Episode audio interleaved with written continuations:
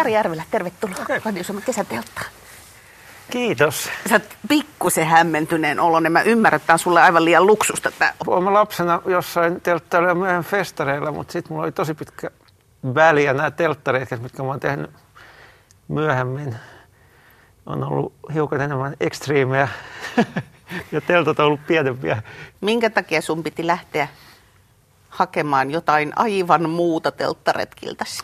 No mulla oli semmoinen ajatus, kun mulla on siis poika, joka on nyt parikymppinen, mutta sitten mulla tuli jossain vaiheessa, kun se saavutti semmoisen yläasteiän, niin tuli semmoinen, että mulla oli kova tarve jakaa semmoinen isäpoika-kokemus, koska mun oman isän kanssa se oli jotenkin jäänyt tekemättä sellainen, että isä ja poika tekisi yhdessä jotain ikimuistosta. Ja me ollaan sitten käyty tuolla Etelä-Euroopassa ja siellä sitten vuosien mittaan, kun se poika oli vielä pienempi, niin alkoi nousta semmoinen niin kuin GR20-niminen reitti, mitä, mikä oli jotenkin semmoinen suorastaan myyttinen. On Euroopan vaikeimpana pidetty vaellusreitti, joka ää, menee tuolla Korsikan vuorilla ja sen takia hankalaksi että se, no se kestää 15 päivää, mutta se mennään koko ajan tosi jyrkästi ylös alas ja siellä ylhäällä pitää kantaa niin kuin kaikki mukanaan, mutta sitä kantamusta saa olla vain tosi vähän, koska muuten on vaarassa pudota ja Mä sitten tämän poikani kanssa, kun hän oli 15, niin me sitten lähdettiin tekemään tällainen ilman mitään semmoista patikointia, telttailukokemusta. Ja yksi kymmenestä niin se vielä läpi. Ja kieltämättä se oli rankkaa, mutta ikimuistosta me päästiin sinne loppuun asti. ja ja tota, se, se on nyt poikin aika paljon, koska poikani muistelee sitä niin kuin viisi vuotta myöhemminkin oikeastaan hirveän positiivisesti. Ja mä, mä siitä nyt olen kirjoittamassa kirjaa, siis tämmöistä niin kuin, en mitään oma elämäkertaa, mutta semmoista jänneriä. Semmoista niin kuin Agatha Christien eikä yksikään pelastuisi ja syvän joen välistä risteytymää.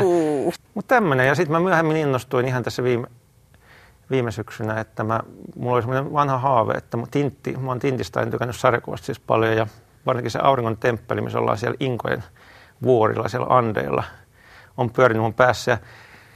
Yritin sinnekin saada kyllä poikaani, mutta hän opiskelee tällä hetkellä arkkitehdiksi, niin sitten sillä oli jotenkin se kalenteri sellainen, että se mietti ja väänsi ja käänsi. Ja no sitten mä päätin, että mä joka tapauksessa lähden, kun hänelle ei sovi. Ja olin semmoisen niin kuin 15 päivää siellä Andeilla. Ja se oli huomattavasti korkeammalla. Siellä oltiin ihan jossain 4-15 metrissä, jossa oli aika paljon kylmempää. Ja öisin kun nukkui teltassa, niin kuuli, kun jäätikot lohkeili sieltä ympäriltä.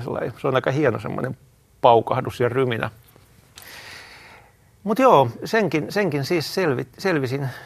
Ja se oli kyllä tosi hienoa, koska siellä oli niitä Inkojen vanhoja hylättyjä kaupunkeja. Inkathan rakensi sinne vuorten laille ne kaupunkinsa. Ja sen takia ne on jäänytkin lähes koskemattomina sinne korkealle Andeille mä luulen, että moni pikkupoika ja tyttö on kyllä tinttiä lukenut ja haaveillut niistä maisemista ja seikkailuista ja muista, mutta se, että sen tekee toteu- tai vie toteutukseen asti sen haaveen, niin ihmetyttä, että mikä, mikä se on se, niin se semmoinen lopullinen naksahdus päässä tai potku perseellä, että sen saa aikaiseksi, että haaveensa toteuttaa.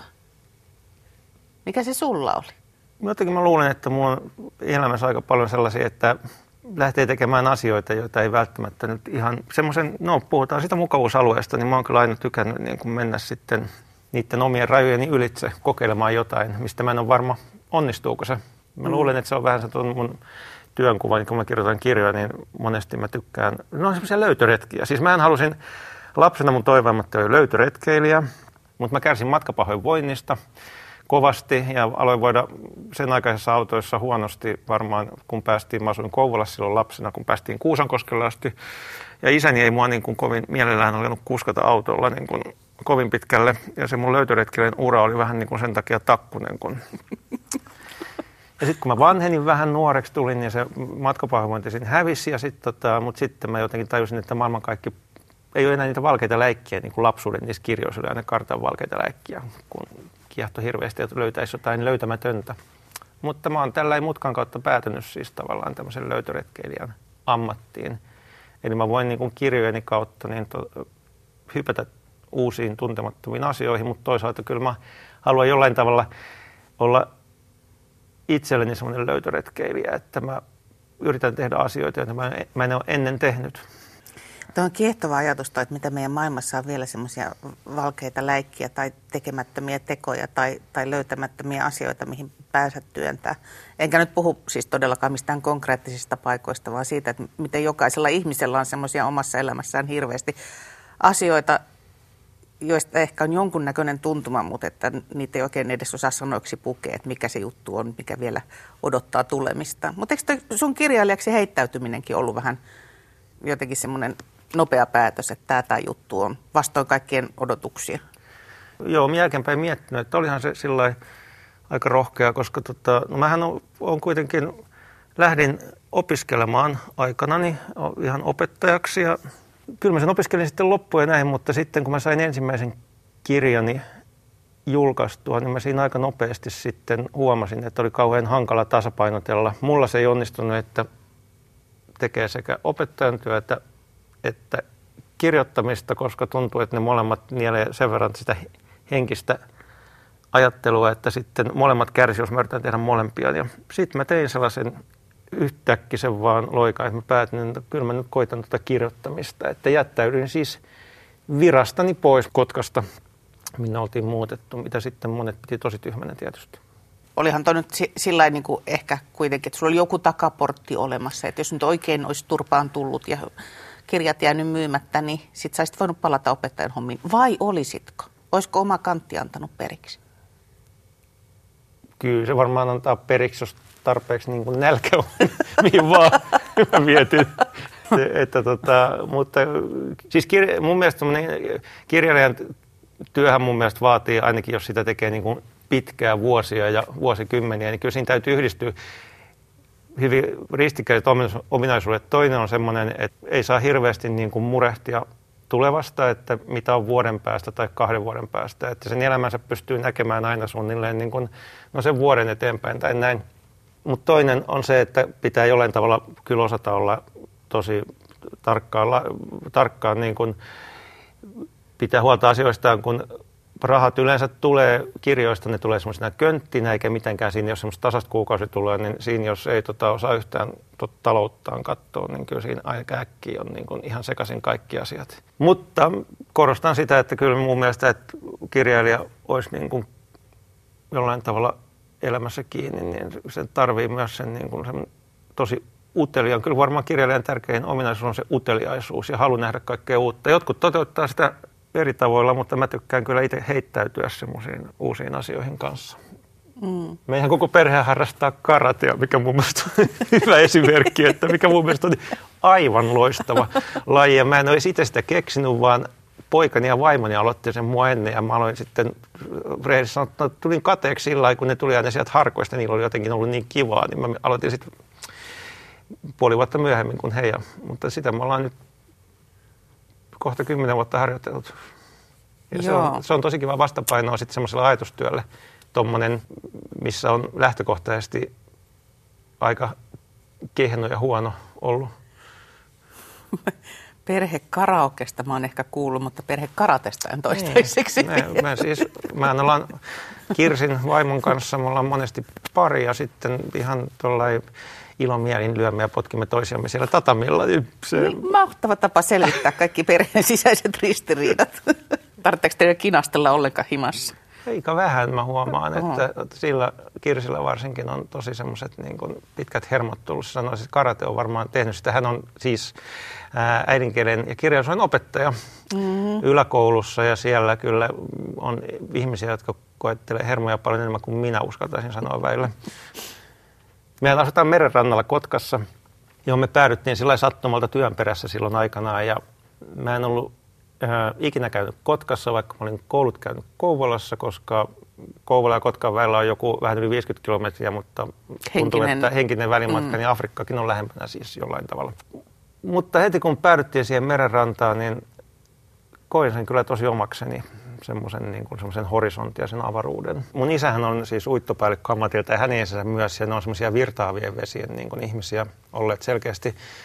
Mutta kun ajattelee, että ve, mikä vesi niin kuin on se, mikä vetää ihmistä puoleen, siis jos ajatellaan suomalaista kesää, niin jotkut tykkää nimenomaan sitten järvestä ja sitten siinä on sellainen vähän metsämaisema tai muu, mutta semmoinen tietynlainen suli, suljettu, semmoinen suojaavakin ympäristö. Ja merihän on taas semmoinen avara ja jotkut ei ollenkaan tykkää sellaisesta, että on niin kuin, näkee niin kuin 180 astetta koko ajan vähintään. Mutta sitten on tämä virtaava jokikin, mikä toisia viehättää ihan hirvittävästi, että semmoinen liikkuva, jatkuvasti liikkuva vesi. Merenrantaan täytyy mennä välillä ihan senkin takia, että, että tulee niin suorastaan sellainen pakottava tarve saada hetki hengittää ja nähdä nimenomaan se laajuus. Mä ihmettelin siis todella paljon, kun me, meidän se eka paikka, missä asuttiin Kotkassa, se oli semmoinen kerrostalo, se oli parveke oli niin kuin sinne merelle päin Kotkan keskusta on Kotkan saarilla, joka on saari, vaikka on nykyään silloilla yhdistetty. Ja, mutta siitä menee vielä semmoinen parin metrin kannas semmoiseen pienempään saareen. Ja siihen kannakselle ajo autoja ja ne pysähtyy aina sellainen keula sinne merta kohti. Kukaan ei tule ulos niistä autoista. Pimeälläkin katsoo, taas menee jotkut valot sinne ja pysähtyy ja valokeilat hohtaa merta kohti ja tulee takaisin. Mitä tuolla tapahtuu? Mutta mä tunsin itseni tyhmäksi, enkä kehdannut kysyä keltään. Ja sitten mulle selvisi jossain uimahallin saunassa, kun kuulin tota, kahden miehen puhuvan, että ihmiset menee katsomaan sinne horisonttia. Ja se on semmoinen, että kun on ollut rankka työpäivä tai jotenkin asiat ei ole ihan kunnossa, niin mennään sitten hetkeksi, ajetaan auto siihen, katsotaan horisonttiin ajatuksella, että tota merta pitkin, jos mä ottaisin veneen, voisin jatkaa jonnekin Buenos Airesiin tai Kapkaupunkiin asti. Se on sellainen tapa tehdä ulkomaanmatka ja sen jälkeen jaksaa taas. Jari Järvelä, mä lueskelin noita sun matkakertomuksia. Sä oot tehnyt niistä muun muassa Suomen Kuvalehteen ansiokkaat raportit tällä jälkimmäisellä reissuilla, jossa sä olit yksin, siis tämä Tintin jalanjäljissä seikkailu. Musta oli kauhean viehättävää se, kun mehän aina tehdään se ennakkokuva ihmisistä – ihan mm, niin kuin ensinäkemältä saman tien luo jonkun mielikuvan toisesta. Ja sitten sä kerroit tästä äh, kirjastonhoitajalta näyttävästä Joselinista, joka monin tavoin yllätti sut ehkä. Joo, siellä oli tämmöinen, siis se oli semmoinen porukka, missä oli mun lisäkseni, oliko siinä kuusi tai seitsemän, niin kun ne oli kaikki amerikkalaisia ja muut. Ja sitten oli tämmöinen sen porukan lisäksi oli tämmöinen hyvin kirjastonhoitajan näköinen nainen, jolla oli isot silmällä sitten näin. Ja sitten mä siinä jotenkin ajattelin, että no, että ehkä, toi on, ehkä täällä on joku, jolla on vielä vähemmän kokemusta kuin minulle tästä vuoristosta. Ja, niin aloin sitten haastella tämän naisen kanssa, kerroin tästä niin kuin tintistä ja näin, ja että, niin kuin, että näillä mennään, että hienoa mennä. Ja sitten paljastui, että tämä Jocelyn olikin niin kuin kokenein meistä kaikista että se oli tehnyt yksin kaksi semmoista todella pitkää niin kuin Amerikan halkaisevaa vaellusta, toisen tuolta Tyynemeren rannalta ja toisen sieltä toiselta puolelta, mitkä on niin kuin 4 tuhannen kilometrin mittaisia ja niin kestää niin kuin varmaan niin kuin 4-5 kuukautta. Ja se oli tosi opettavasta ja kasvattavaa, koska tota, näki, että ulkonäkö ei kerro kyllä ihmisestä mitään. No. Mutta mielenkiintoinen, tota, tosi mielenkiintoinen tyyppi, joka tota, itse asiassa oli NASAn tutkijana, mutta alkoi sairastua semmoiseen niin työperäiseen niin vaikeaseen astmaan. Että sitten tot, huomasi, että jos jatkaa töitä, niin käytännössä menee terveys ja henki ja sitten huomasi, että ulkoilma on se, missä tuntee olonsa kuitenkin hyväksi. Ja kun koitti keksiä, että mitä tässä elämässä nyt tekisi, niin lähti tällaisille tosi pitkille vaelluksille. Täytyy olla aika hyvä sinut itsensä kanssa. Kuin sinut sä oot itses kanssa, jos sut laitettaisiin tällaiselle pitkälle taipaleelle täysin yksin? Kyllä mä luulen, että mä nykyään on jo aika, siinä on tosi, tulisi ikävä kyllä ihmisiä. Mä en ole ollenkaan niin paljon erakko kuin voisi luulla. Vaan se kirjoittaminen on sen verran yksinäistyötä, niin mä jollain tavalla kyllä mielelläni juttelen ainakin lähimpien ihmisten kanssa. Että huomaan Kirsistä Ju, just kun se tulee työpäivän jälkeen kotiin, niin mä saatan olla ihan hirveän puhelin ja se, se siinä vaiheessa haluaisi ottaa iisisti. Että niin, siinä vaiheessa huomaa, Aa. miten päivänsä viettää. Mä, mua kiinnostaa hirveästi nimenomaan ihmisten elämät ja tuollainen ihmisten oikeastaan, miten ne on onnistunut tässä maailmassa rakentamaan ja myös tietysti tuhoamaan. Ja sitten jos mä olisin tosi monta kuukautta pelkästään luonnon keskellä, niin musta tulisi sellainen tunne, että, että sitten mä olisin jotenkin hukassa siitä ihmiselämästä. Maistuuko sulle hei kahvi muuten? Joo. Täällä on, Täällä on leipiä. Oh, wow. on nyt pakko kysyä näin epäasiallisesti, mutta kun mä oon nyt koko ajan kiusannut se hirveästi, että pitäisikö meidän tuntea toisemme? Ää, sä näytät tutulta, mutta... Kun siis meitähän yhdistää toi Kouvola. Okei.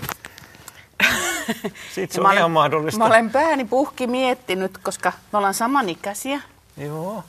Joo, Ja sitten mä tota- mietin, että voiko olla totta, että Kouvolakin, vaikka se on pieni paikka, että periaatteessa Missä lukiossa oot siellä ollut? sit? mä oon ollut Kouvorinteessa. Mä oon ollut siinä toisessa. Vaikka se Joo. on häkellyttävää, kuinka mun mielestä on jotenkin ainakin ennen tätä aikaa, kun netin kautta ihmiset on niin sujuvasti yhteydessä koko ajan, mutta joku tämmöinen, että käy eri koulua, niin kuinka paljon se saattoi vielä niin kuin omana kouluaikana niin kuin Niin, rajata jo sitä totta. Omasta koulusta tunsi tosi paljon porukkaa, mutta sitten siitä viereisestä koulusta, joka oli tässä tapauksessa puolen, puolen kilometrin niin, päässä. puoli kilometrin Niin sitten tunsi muutamia tyyppejä, mutta ei ollenkaan taas sellainen. Mm. Ja se on muuttunut mun mielestä nykyaikana ihan täysin. Et mä huomaan joskus, kun kirjoittaa, niin sitä yrittää etsiäkin sellaisia tilanteita, milloin se jatkuva kommunikointi ei olisi niin mahdollista ja sen takia osataan kiehtoa tuommoinen kymmenen henkeä niin kuin kaksi viikkoa siellä vuorilla, jossa ei ole mitään kännykkäyhteyksiä eikä mitään. Et Siellä ollaan vähän siinä vanhanaikaismaailmassa, että ollaan vaan keskenään mm. ja sitten ne kaikki niin kuin, ää, ristiriidat pystyy purkamaan tai räjäyttää vaan sen oman porukan kesken. Kun olen asunut siellä Kouvolassa, niin junat merkitsee mulle vieläkin, niin kun, ja juna-asemat. Mulla on jotenkin, mä huomaan, että kyllä siinä jotain on siinä, missä lapsena asut, niin se seuraa sua läpi elämän, koska vieläkin kun mä asun Kotkassa keväisin, kun alkaa terva tuoksua rannoilla, kun ihmiset jynsää niitä puuveneitään, niin mulla tulee aina mieleen ratakiskot ja siis semmoinen hirveä halu, että nyt pitäisi päästä junalla johonkin. Eikä mulle varmaan kuolemani astittu sitä, että nyt vene kuntoon ja merelle, vaan mulle tulee aina niin ratakiskot ja juna keväällä siitä tervasta. On se varmaan se matkanteko tullut sieltä jotenkin verijärnesti, koska ihmiset sieltä kun pääsi siihen neljäsultaan junalle, niin se oli jotenkin niin semmoista, että joka ilmansuuntaan tie on auki. Joo. Mutta kyllä mä jotenkin ajattelen, no nyt mä oon asunut siis jo pitkään tuolla Kotkassa, mutta sehän on mitä persoonallisen kaupungin Kotkeen. Mä oon huomannut, että mä viime kirjoissa on ottanutkin Kotkan miljoiksi. Kotkahan nyt on kuitenkin kiehtova kaupunki jollain tavalla. Sillä on pitkä perspektiivi tähän lähtemisen ja saapumisen kulttuuriin. Ja Se on sellainen raja, just lähteminen saapumisen idän lännen välissä, maan meren välissä. Tosi ristiriitainen, tosi kaunis ja sitten henkirikoksia, henkirikoksia tapahtuu eniten Suomessa mm. väkilukuun nähden, niin kuin rajamaa. Oikeastaan itse asiassa aika elokuvallinenkin kaupunki kaikki ne. Niin se, Noin. mun mielestä se olisi pitänyt sijoittaa se Mm, Sorjonen Niin. niin. Kotkaan eikä Lappeenrantaan, että koska Kotka on paljon niin kuin, Lappeenrantahan on semmoinen puudeli Kotkaan verrattuna. Jari Järvelä, kun sä nyt oot toteuttanut näitä haaveita, sitten puhu kirjallisesti, vaan puhun noin niin kuin muuten, että mikä on seuraava aluevaltaus?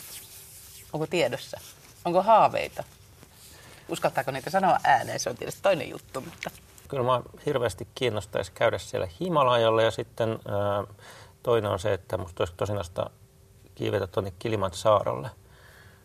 Sinne se Kirsikin on vähän lupailu lähtemänsä mukaan, mikä on musta hienoa.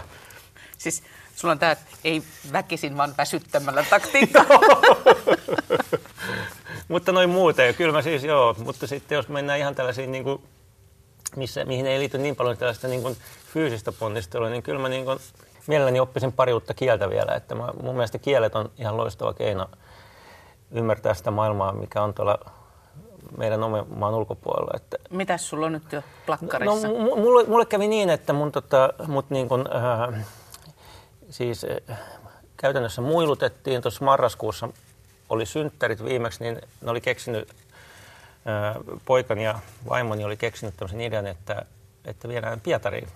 Pietariin tota, ja ne oli sitten järjestellyt siellä niin kuin salaa. Ja mä huomaan sitten, että mulle sanottiin, että ota mukaan uimalasit ja uimahousut, että mulla oli että lähdetään uimahalliin ja sitten kannattaa ehkä voi yhden olla jos tyyliin jossain. Ja sitten mä huomaan olevani Kouvolan asemalla kohta, mihin tulee sitten, annetaan passi käteen ja sä varmaan tarvit tätä. Ja päädyimme Pietariin. Mä en ollut siis Leningradin jälkeisiin aikoihin, varmaan yli 20 vuotta en ollut siellä. Ja se oli niin hurmaava kokemus. Mainiota ruokaa ja jotenkin tosi semmoinen oikein Pariisin omainen tunnelma, että mä sitten päätin, että kyllä mä nyt opiskelen tämän venäjän kielen. Mä oon opiskellut siis itsekseni tuon Espanja ja Ranska ja Italia ja näin, että mä oon huomannut, että kielen opiskelu on käynnistynyt vasta kun koulut on loppu. Ja se olisi semmoinen kyllä, mitä mä haluaisin niin kuin ymmärtää. Ja ehkä jotain muutakin. Siis Venäjä, Kiina tietysti. Se voi olla kyllä hieman vaikeampaa. Jos mä aloitan tuosta Venäjästä,